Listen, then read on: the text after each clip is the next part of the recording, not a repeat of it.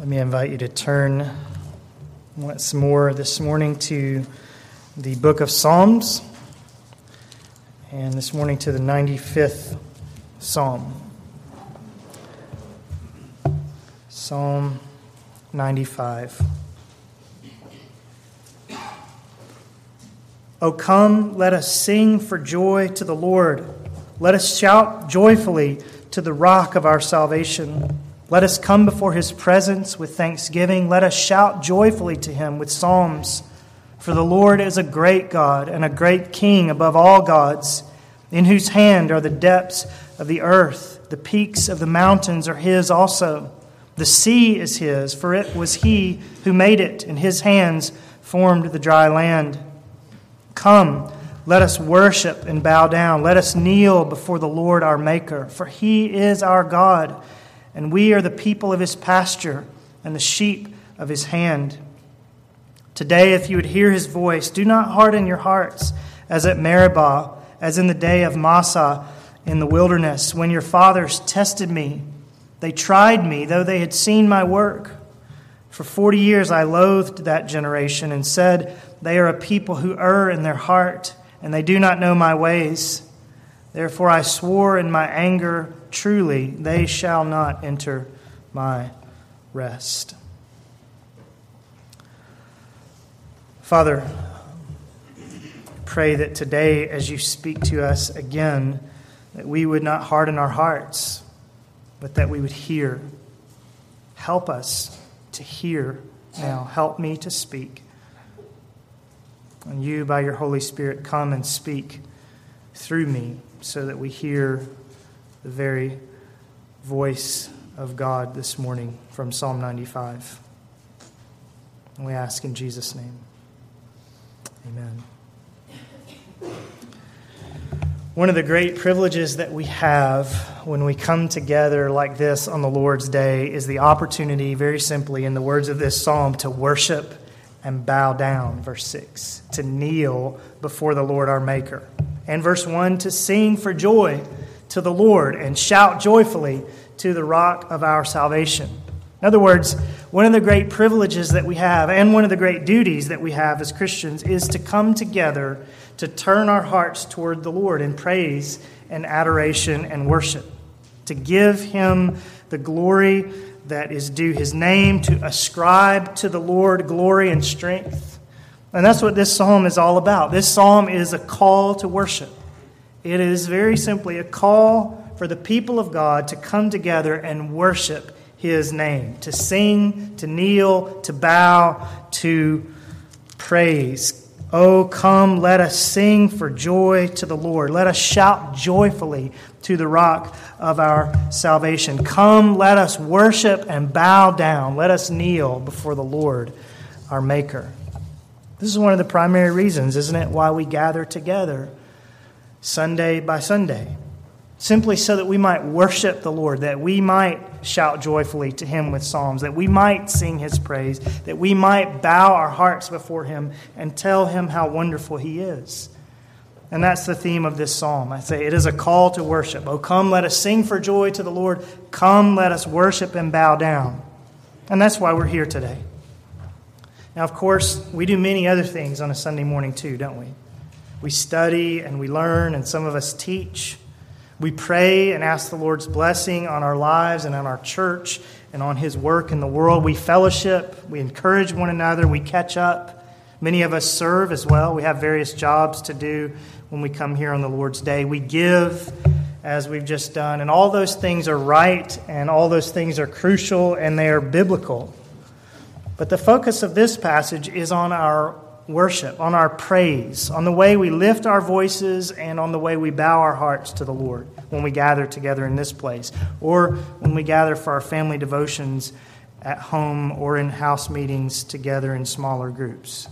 It is important, of course, that we gather for all those other reasons I just mentioned, but it's also vital that we gather, Psalm 95 reminds us, simply so that we might turn our attention to God and give him the praise that he alone deserves. And so the songs that we sing and the bowing of our hearts before the public reading of the scripture and the bowing of our hearts this morning in the Lord's Supper, those things are not just the preliminaries to the sermon. They're not just the warm ups for the teaching time. Those things are a vital part of what God has called us together actually to do. Come, let us sing, he says. Let us shout. Let us worship and bow down. Let us kneel before the Lord our Maker. Singing, kneeling, bowing, giving thanks. Verse 2 these are the grand activities that Psalm 95 calls us to when we gather together. And incidentally, aren't these the same sorts of activities that we sometimes read about when the Bible gives us a glimpse into the throne room of heaven? When the biblical authors pull back the curtain and give us a peek at what is happening on the other side, what do we see? We see living creatures and elders and seraphim doing the very same things that we are called to do here in Psalm 95, don't we? We see them falling down before God's throne, bowing down to Him. We hear them declaring His praises, with myriads of the redeemed joining with them in Revelation 5. Now, Psalm 95, of course, does not take us to heaven. Psalm 95 is simply a call to worship God rightly here on the earth.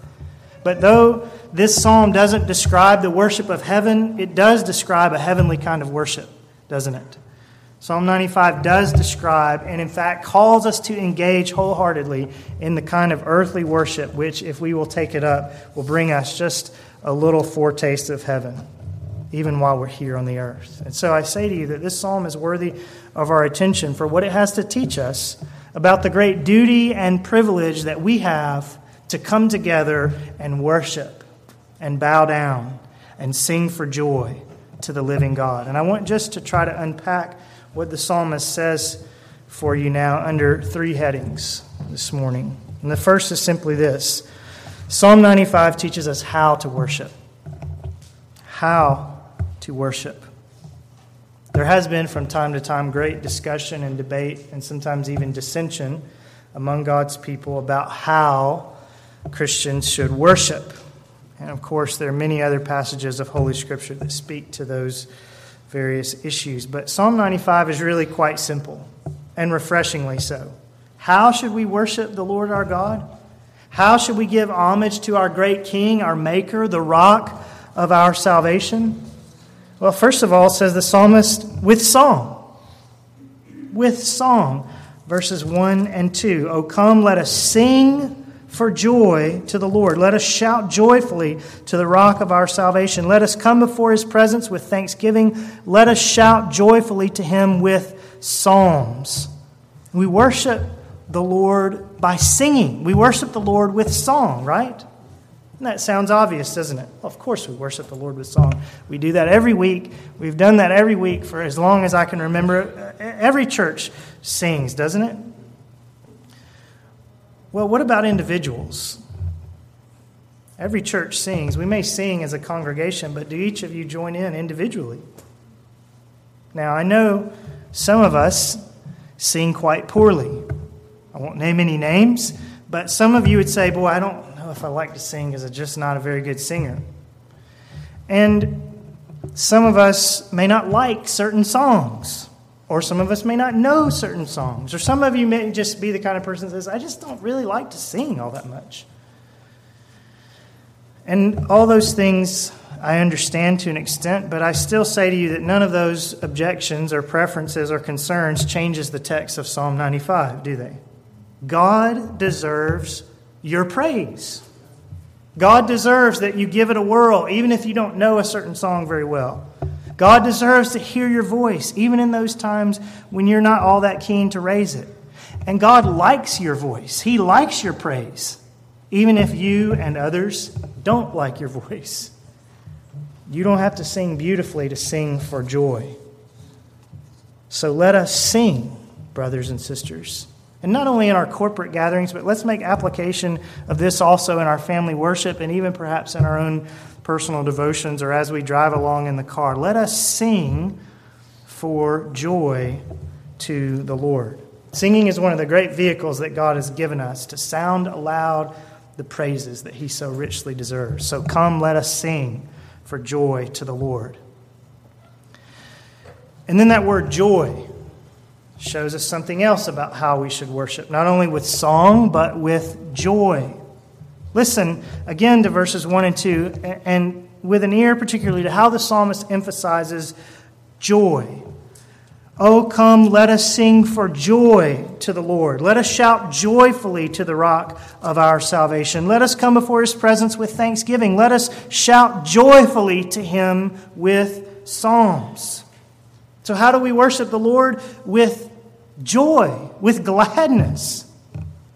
Now, of course, the joy that we worship with should permeate everything that we do as an act of worship to God. We should give joyfully, we should serve joyfully, we should teach joyfully, we should count it a joy to be taught God's word, and so on. But, but here in Psalm 95, the joy that is particularly in view is the joy that comes with our singing. Let us sing for joy. Let us sing for joy. Now, that means, of course, doesn't it, that we probably shouldn't picture the psalmist expecting us to sing this psalm or any other song that we sing, sort of mumbling our way through, uh, just barely audible. Right? Let us sing for joy. That also naturally means that we should take care to select joyful songs, songs whose lyrics convey the reasons we have to be glad in the Lord, songs which have music that conveys the gladness of the words. You pray that God will help me do this from week to week, that God will help me to select psalms and hymns and spiritual songs which reflect the emphasis of joy here in this psalm. Let us shout joyfully to the rock of our salvation, and let us sing the kind of songs that will help us do it.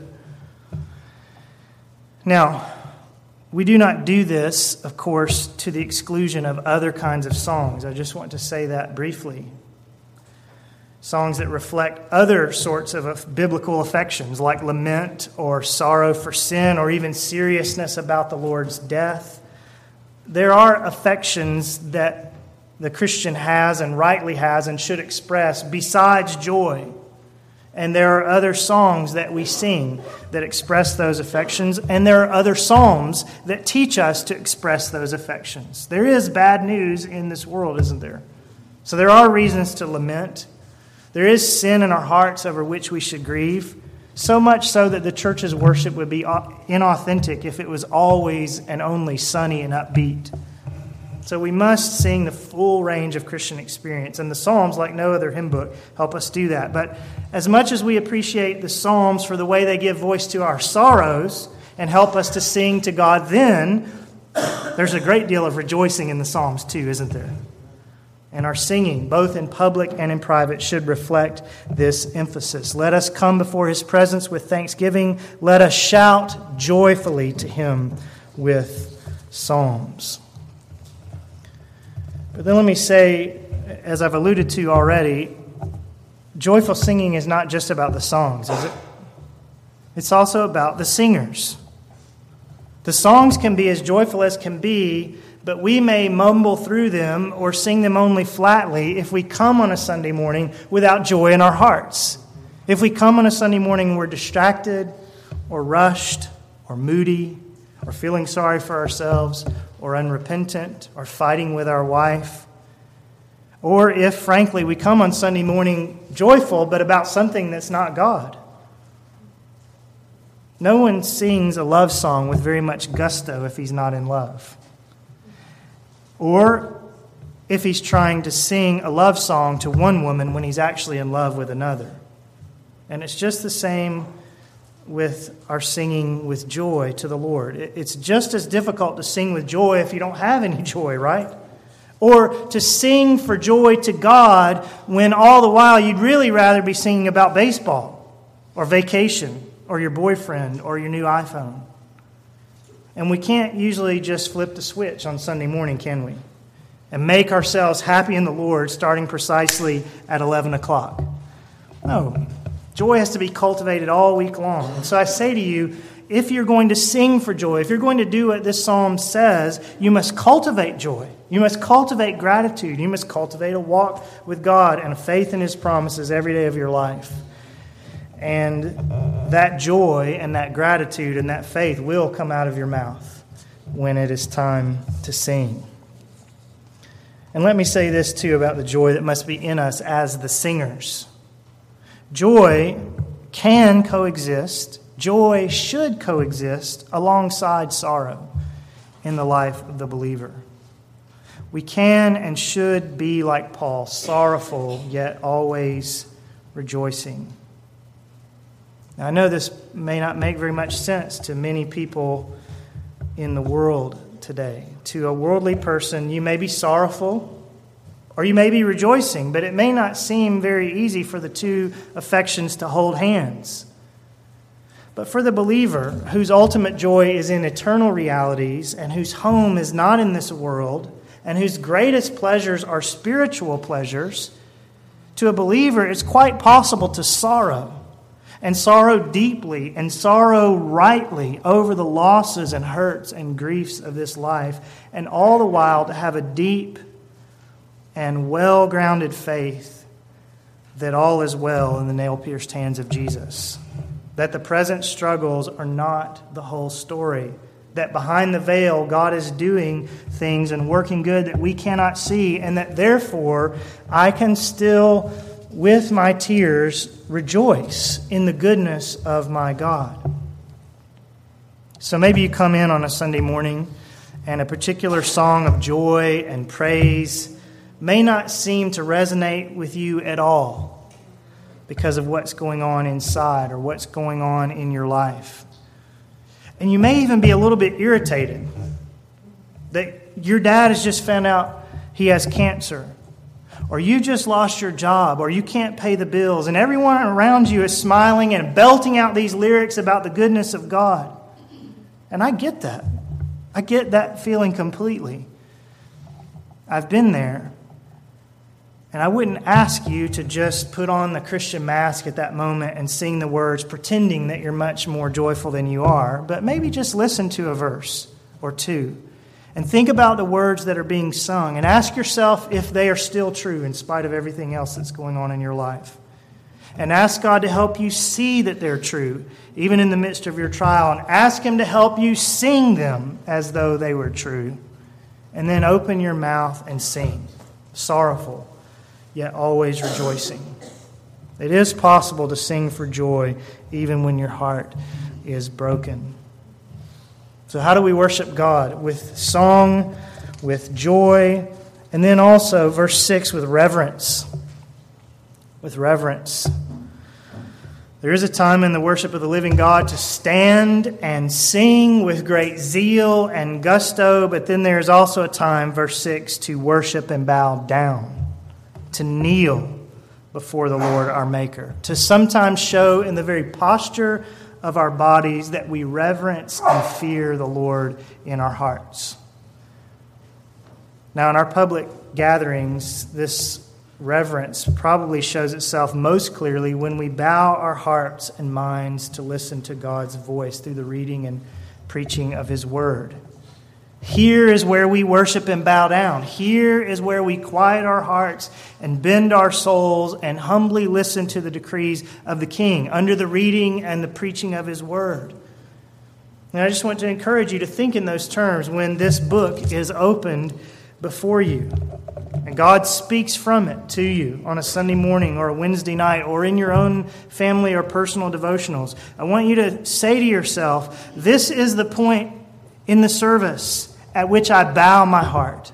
This is the time to worship and bow down. This is when I bend my knee. Lord, I'm bowing before you in my heart right now, and I submit myself to every syllable in your word.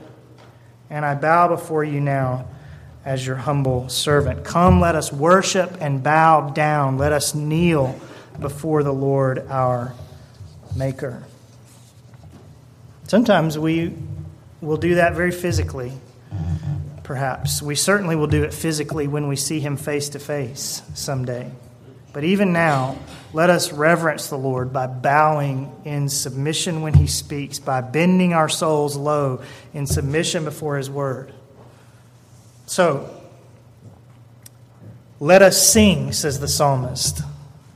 Let us sing for joy, and let us worship and bow down. Let us kneel before the Lord our Maker. That is the how of worship in Psalm 95. But then we also need to notice, even more fundamentally, that Psalm 95 teaches us why we worship. How we worship, yes, important, but why we worship as well.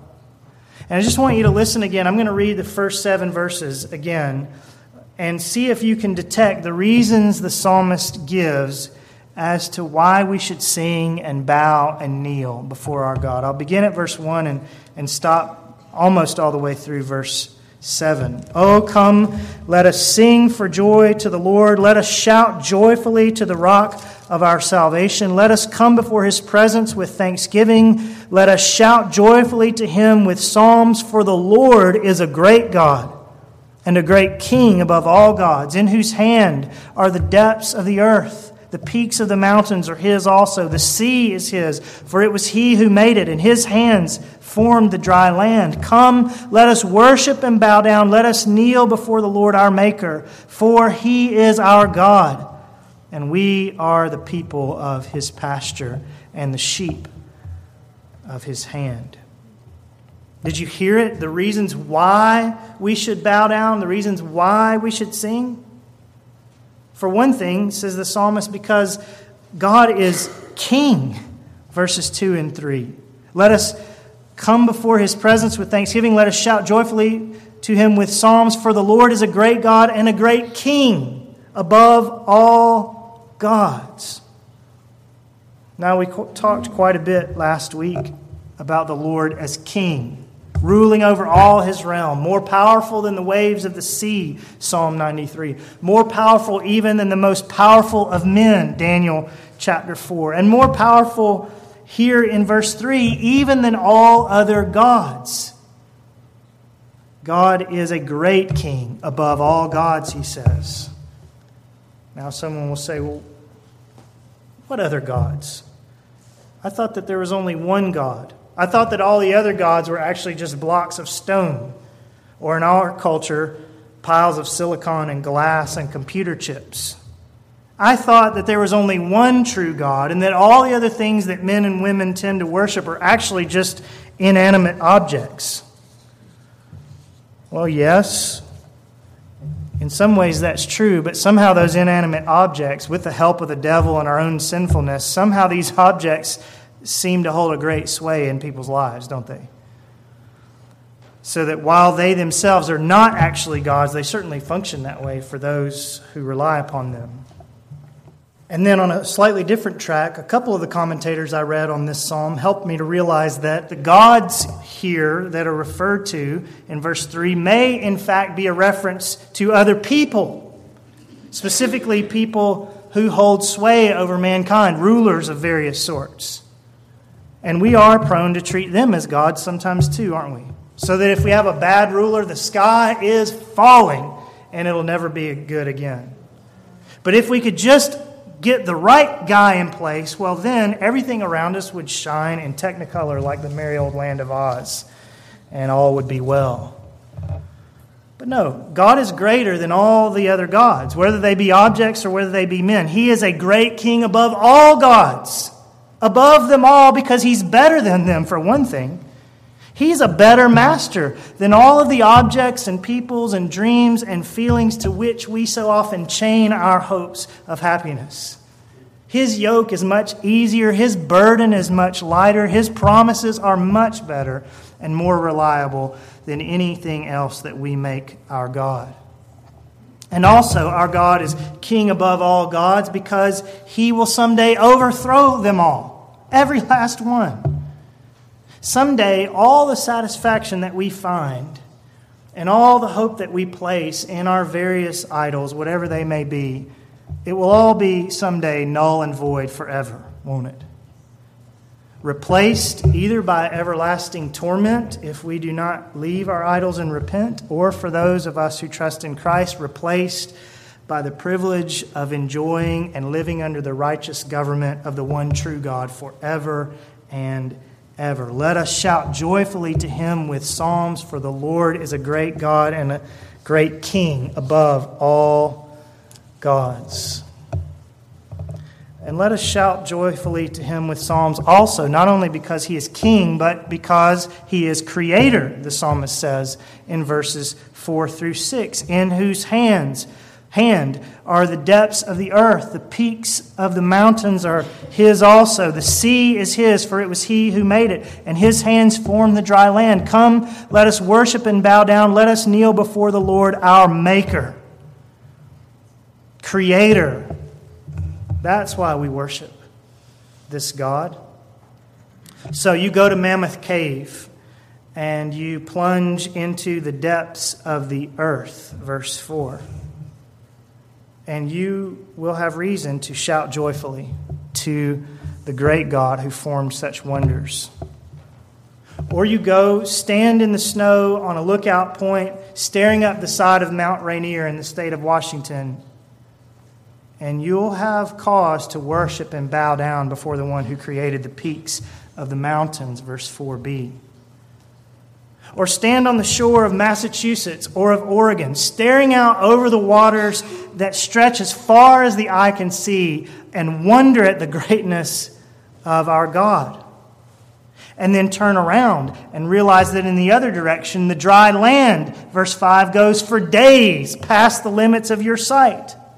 And let such things move you to sing for joy to the Lord. For the sea is his, for it was he who made it, and his hands formed the dry land.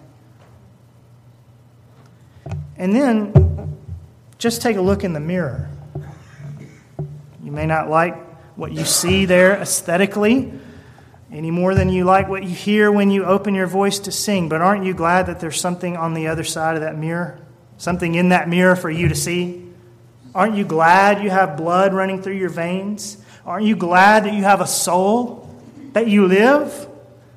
And if so, shouldn't you praise the one who made you too? Come, let us worship and bow down. Let us kneel before the Lord, our Maker. He made us too. This is why we praise God, isn't it? Because He is the one who made the caves and the mountains and the sea and the dry land and even the person that we look at every morning in the mirror. And we praise Him as King and we praise Him as Creator.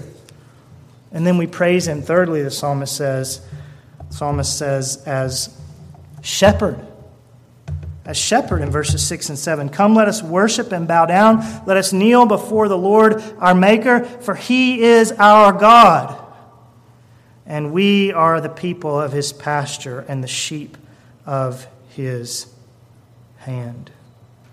In verse 3, we praise him because he is a great God. But in verse 7, we praise him because he is our God. And we are his sheep. Never forget this picture of shepherd and sheep. It occurs multiple places in the scriptures. And it tells me that if I am in Christ, the Lord is my shepherd, and I am the sheep of his hand. If you have come to know Christ, then you can be certain that God did not only create you, and he does not simply rule over you as a good king, but he also watches over you tenderly like a shepherd caring for his sheep. Having experienced this, believer?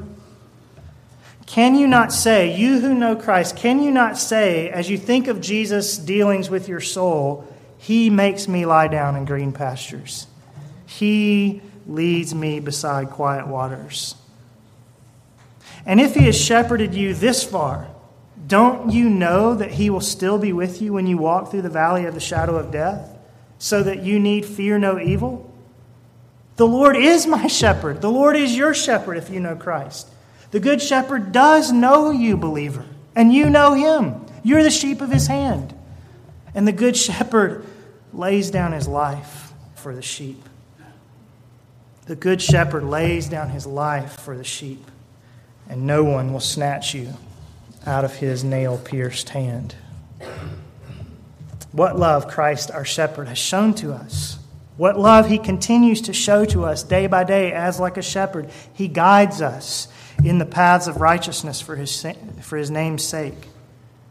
And for all this tender care of the shepherd, says the psalmist, we should bow at his feet and worship. Come, let us worship and bow down. Let us kneel before the Lord, our Maker, for he is our God, and we are the people of his pasture and the sheep of his hand. So, we've thought about how to worship the Lord with song and with joy and with reverence. And then we've considered three reasons why we should worship the Lord because He is King, He's Creator, He's our shepherd. But then at the end of verse 7 and continuing down through the end of the psalm, the psalmist shifts gears fairly dramatically. He goes from telling us how to worship and why we worship to now telling us what not to do. What not to do. Listen, beginning at the end of verse 7. Today, if you would hear his voice, do not harden your hearts as at Meribah, as in the day of Massah in the wilderness, when your fathers tested me. They tried me, though they had seen my work. For 40 years I loathed that generation and said, They are a people who err in their heart, and they do not know my ways. Therefore I swore in my anger, Truly they shall not enter into my rest. Now, what is this all about and why is this here? What's he talking about, first of all? God's people hardening their hearts and testing the Lord at some place called Meribah and Massah, so that God was angry with them and they didn't enter into his rest. What is this all about? Well, the psalmist is here reminding us of an incident that happened back in the book of Exodus when the Israelites were passing through the wilderness after God had brought them out of their slavery in Egypt with a mighty hand and an outstretched arm. In fact, I just want you to go back with me to Exodus chapter 17 and let's just read a few verses that will catch us up to speed on what the psalmist is getting at here. Exodus 17, and we'll read verses 1 through 7.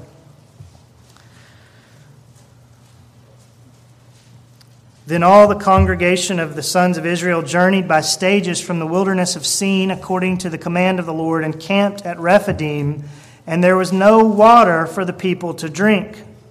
Therefore the people quarreled with Moses and said, Give us water that we may drink. And Moses said to them, Why do you quarrel with me? Why do you test the Lord? But the people thirsted there for water, and they grumbled against Moses and said, Why now have you brought us up from Egypt to kill us and our children and our livestock with thirst? So Moses cried out to the Lord, saying, What shall I do to this people? A little more, and they will stone me. Then the Lord said to Moses, Pass before the people and take with you some of the elders of Israel, and take in your hand your staff with which you struck the Nile, and go. Behold, I will stand before you there on the rock at Horeb, and you shall strike the rock, and water will come out of it, that the people may drink. And Moses did so in the sight of the elders of Israel. He named the place Massah and Meribah because of the quarrel of the sons of Israel, and because they tested the Lord, saying, Is the Lord among us or not? So, what was the problem of the Israelites at Meribah and Massah? Well, first of all, they seemed to have very little faith, right? They tested the Lord, saying, Is the Lord among us or not? They didn't have water, and they didn't seem to have a great deal of faith either that God would provide what they needed. And then, secondly, in addition to their lack of faith, they grumbled. They murmured, they complained because they did not have the water they needed and they didn't think it was going to be provided for them. Now, you may say, well, if I was that thirsty and I was out in the wilderness and there was no water, I, I would be a little bit upset too. But they had seen God's mighty acts already, hadn't they? They didn't have good reason to doubt that the Lord would take care of them. That's what we're reminded of in Psalm 95 9. They tried me though they had seen my work. They had seen God do amazing things. First of all, in sending the plagues on Egypt so that they might go free. And just one chapter before the incident at Meribah and Massah, the Lord had rained down bread from heaven upon them in the wilderness, manna from heaven. Food that they didn't have to cultivate or work for. They just walked outside in the morning and gathered up as much as they needed. And every day it was there. Twice as much the day before the Sabbath. God gave them to take. And yet, once again, here, they have a need, and they have a God who's proven to meet their needs, and they don't believe. And they gripe and complain and grumble and become loathsome in the sight of God. But what has all this to do with the rest of Psalm 95. Why tack this warning from such an ugly period of the Israelites' history on to the end of these lofty verses about the goodness of God and the praise that we should shower upon Him? Why is this here? Well, it's possible that when the psalmist wrote this psalm, the people of Israel were grumbling again, or at least tempted to. And maybe he wrote this psalm to remind them that our God is worthy to be praised, verses 1 through 7, and that we'd better not complain, verses 8 through 11, even when the Lord doesn't operate on our timetables. Or maybe the psalmist just knew how prone God's people are at all times to murmur against God in unbelief rather than giving him praise. Isn't that true of us? Maybe the psalmist knew how prone we are to complain about the one area in which it doesn't seem that the Lord is providing for us, and to close our lips about all the other reasons we have for giving thanks. Isn't that true of us too? Maybe the psalmist saw very clearly that murmuring unbelief is the very opposite of the kind of praise that he's been calling for in the first seven verses. Indeed, that murmuring unbelief is the very death of the kind of praise that he's been calling for in the first seven verses. Murmuring unbelief is the death of worship, it's the death of song, isn't it? And so in this psalm in which he is calling us to worship and calling us to sing and calling us to bow down and calling us to give thanks and giving us multiple reasons why the Lord is worthy of such things, he shores up that call to worship by reminding us also to squelch the unbelief and the belly aching that always pulls a rug out from under our praise. So keep this warning in mind as you go out today. It's all well and good to leave and say, Yes, I need to sing to the Lord. I need to sing joyfully to the Lord. I need to bow my heart before the Lord in reverence and submission. I need to do what the psalmist is calling us to do. But if you're not committed to quit your belly aching and your unbelief, and if I'm not committed to quit mine, it will all come to naught. Because, see, these Israelites saw God do amazing things. They had great reason to praise God. They saw him miraculously, in fact, provide water that very day at Meribah in spite of their complaining, but they died in the wilderness because of their unbelief and their murmuring against the Lord. Let's not do the same. Because if the Israelites saw God's work, verse 9, what about us? God has not merely redeemed us from slavery in Egypt, He's redeemed us from slavery to sin and death. And he has not done so with the blood of a Passover lamb, but with the blood of his own son. And he's not merely given us manna, he's given us Jesus Christ as the living bread that came down out of heaven, so that if anyone eats of this bread, he will live forever. And to quench our thirst, he has sent his son, something like that rock in Exodus chapter 17 that Jesus might pour out upon us living water, which, if we drink it, will become in us a well of water springing up to eternal life. Truly, Jesus is, verse 1, the rock of our salvation, pouring forth God's living water upon his own. I say to you that the Israelites saw God's work, but we far more. And having seen it, Having observed all that the Lord has already done our behalf, on our behalf, let us not doubt this God. Let us not test him or harden our hearts against him as at Meribah. Let us not grumble against him, but let us see his goodness all around us. Our King, our Creator, our shepherd, the good shepherd who lays down his life for the sheep. And come, let us sing for joy to the Lord. Let us shout joyfully to the rock of our salvation.